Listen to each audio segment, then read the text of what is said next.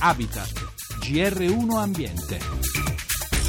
Settimanale a cura della redazione economica.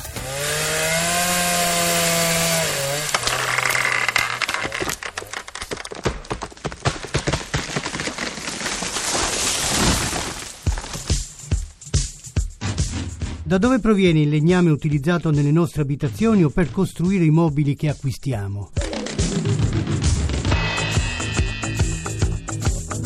Buonasera da Roberto Pippa. È passato un anno da quando il Parlamento europeo ha approvato il regolamento per fermare l'importazione illegale di legname proveniente da Amazzonia, sud-est asiatico, Borneo, Sumatra, il bacino del Congo, da foreste insomma che sono i polmoni della terra, ma sempre più minacciate oltre che da piantagioni, da allevamenti di bovini, anche in percentuale piuttosto alta, tra il 15 ed il 30%, proprio dal taglio di legnami pregiati. L'Italia, seguita da Spagna, Lituania e Ungheria, è il paese europeo che importa più legnami di tutti, per poi appunto trasformarlo in mobili, in palché. Organizzazioni ambientaliste come Greenpeace, WWF, Legambiente, Terra hanno denunciato ritardi nell'applicazione delle nuove norme, come ci spiega Chiara Campione di Greenpeace, che abbiamo in linea. Qual è il giro d'affari di questo traffico illegale? Fino a 100 miliardi di dollari ogni anno, che è una cifra impressionante, più del fatturato dell'intera industria della pesca a livello globale. Proprio per questo motivo la gestione di questo taglio illegale adesso viene assunta da delle vere e proprie strutture che l'Interpol ha definito quasi di stampo mafioso, che utilizzando corruzione e violenza nelle loro attività gestiscono un giro di centinaia di miliardi di euro. Oltre al legno c'è anche dell'altro, che cosa? Il taglio illegale in sé è il primo motore della deforestazione. Le conseguenze di questo traffico illegale sono un male globale letteralmente, quindi per esempio in Indonesia l'habitat di specie in via d'estinzione come l'orango del Borneo, il rinoceronte di Java sta velocemente scomparendo, lo stesso vale in Congo per quanto riguarda il gorilla di montagna, in Amazzonia e nel sud-est asiatico ci sono fortissimi scontri con le popolazioni indigene per far spazio alle motoseghe o ancora in paesi come la Colombia le forze paramilitari aumentano il potere anche grazie alle tangenti pagate dalle mafie per disboscare le aree sotto la loro influenza. Quindi in realtà reprimere questo fenomeno significa non soltanto evitare un reato o una situazione di illegalità, ma conservare gli ultimi polmoni del pianeta.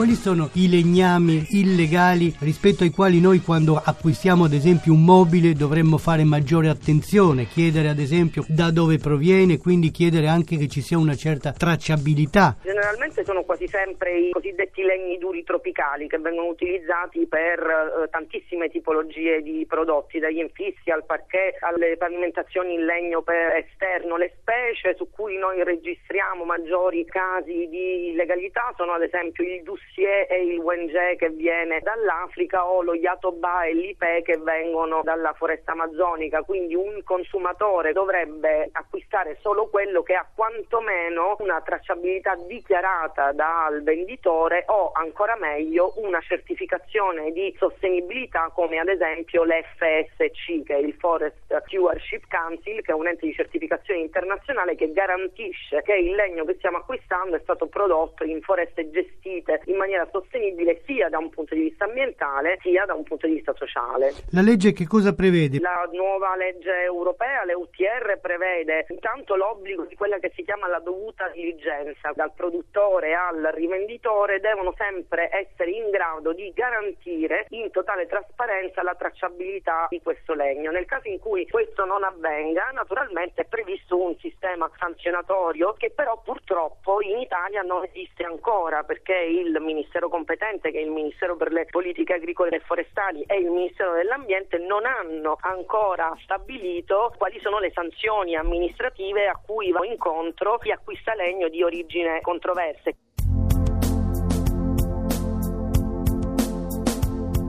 L'Italia è dunque ancora in ritardo. Così non è per altre normative ambientali. In molti casi siamo anche all'avanguardia. Enrico Pulcini ha sentito a riguardo il professor Carlo Bogino che insegna diritto all'Università di Perugia. In tema di diritto all'ambiente e tutela del territorio il nostro legislatore tra il 2006 e il 2011 ha dimostrato apprezzabile sensibilità alla materia e alle direttive comunitarie dal punto di vista della regolamentazione e della prevenzione. Il problema nel nostro Paese sembra essere piuttosto quello dell'applicazione della legge e del perseguimento degli illeciti. Infatti l'argomento della tutela dell'ambiente e i vari aspetti dell'inquinamento ambientale non possono prescindere dalle condotte dei singoli, dalla loro cultura e sensibilità. Ma quali sono le leggi più importanti che nel nostro Paese sono a tutela dell'ambiente? In materia di diritto ambientale e tutela del territorio il riferimento normativo primario è costituito dal testo unico 152 del 2006 che è stato introdotto con un decreto legislativo dell'aprile 2006 recante norme in materia ambientale. Il legislatore poi è ritornato due anni dopo nel 2008 sull'argomento volendo codificare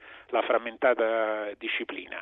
Ancora nel 2010 con due decreti legislativi, il 205 e il 209, è tornato sulla materia e sono stati introdotti nuovi correttivi al codice dell'ambiente in tema di adeguamento della gestione dei rifiuti alle regole europee. In particolare il decreto 205, che è il più corposo, recepisce nell'ordinamento italiano le direttive quadro dell'Unione Europea in materia attinente ai rifiuti e alla bonifica dei siti inquinanti con l'obiettivo di consentire una crescita economica che non provochi impatti ambientali connessi alla produzione aggiuntiva dei rifiuti. Lo stesso decreto 205 ha fissato nel termine del 2015 la data entro la quale i comuni, in base ai criteri stabiliti dalle regioni, devono attuare la raccolta differenziata. Dunque le leggi esistono. Il problema non sembra tanto quello di una carenza di previsione normativa, quanto piuttosto di una coscienza sociale che dovrebbe portare ad un rispetto comportamentale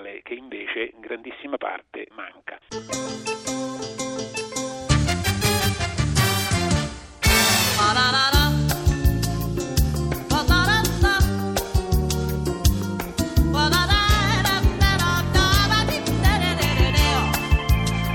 Gli italiani a tavola sono sempre più vigili e la qualità dei prodotti alimentari consumati quotidianamente è valutata con grande attenzione dalle famiglie. Questo è quanto risulta dalla ricerca effettuata da Accredia in collaborazione con il Censis che ha presentato l'osservatorio sulla sicurezza alimentare nella percezione degli italiani.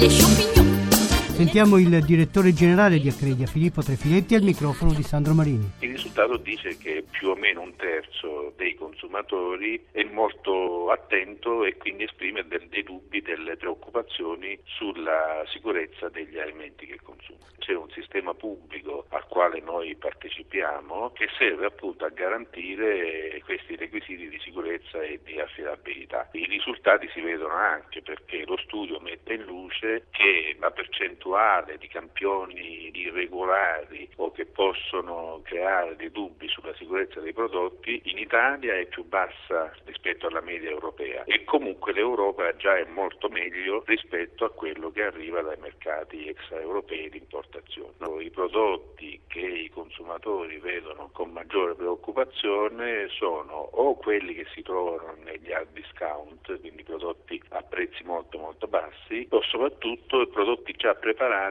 importati da paesi extraeuropei. Eppure periodicamente ci sono degli scandali legati a delle frodi alimentari. Non è un motivo di preoccupazione per gli italiani questo? Quello è un sistema che si autoalimenta. Gli scandali esistono perché delle strutture di controllo portano a galla delle situazioni di irregolarità o delle frodi. Naturalmente queste cose giustamente devono essere comunicate e siccome i consumatori naturalmente sono già allertati, da un lato sono interessati, in qualche caso questo continua ad alimentare delle preoccupazioni ma anche delle aspettative di un alto livello di tutela e le autorità pubbliche rispondono intensificando le attività di controllo. Io lo vedo come un, circuito virtuoso. No? Quindi si può dire che il cibo che arriva sulle tavole degli italiani è un cibo sano e garantito? Sì, io dico sì, senza se e senza ma.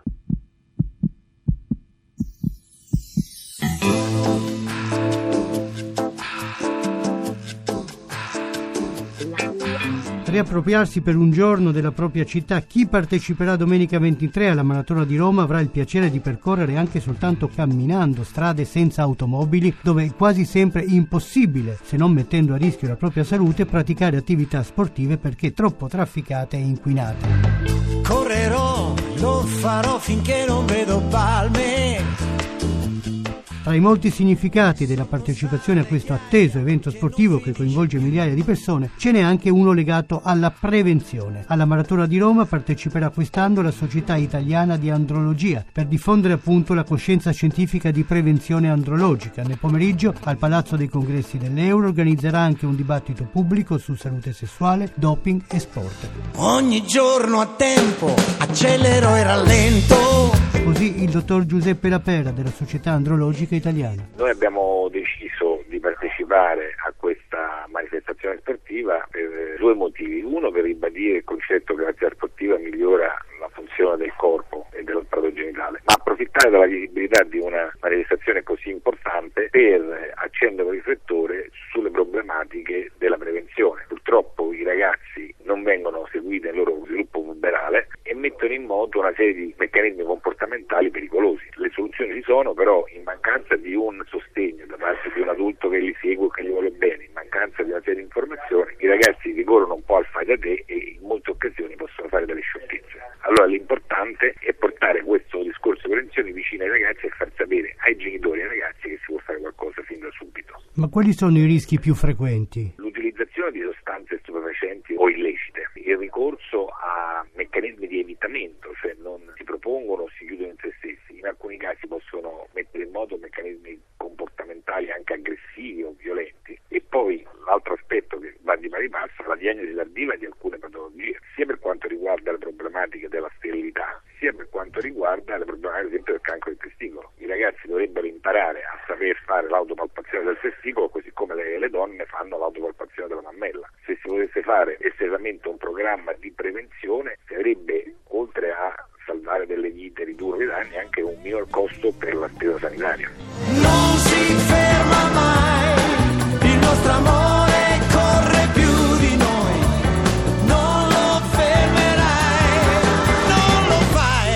per oggi la nostra trasmissione termina qui. Da Roberto Pippan e in regia da Francesca Librandi l'augurio di una buona serata. A risentirci venerdì prossimo. E non mi fermo più.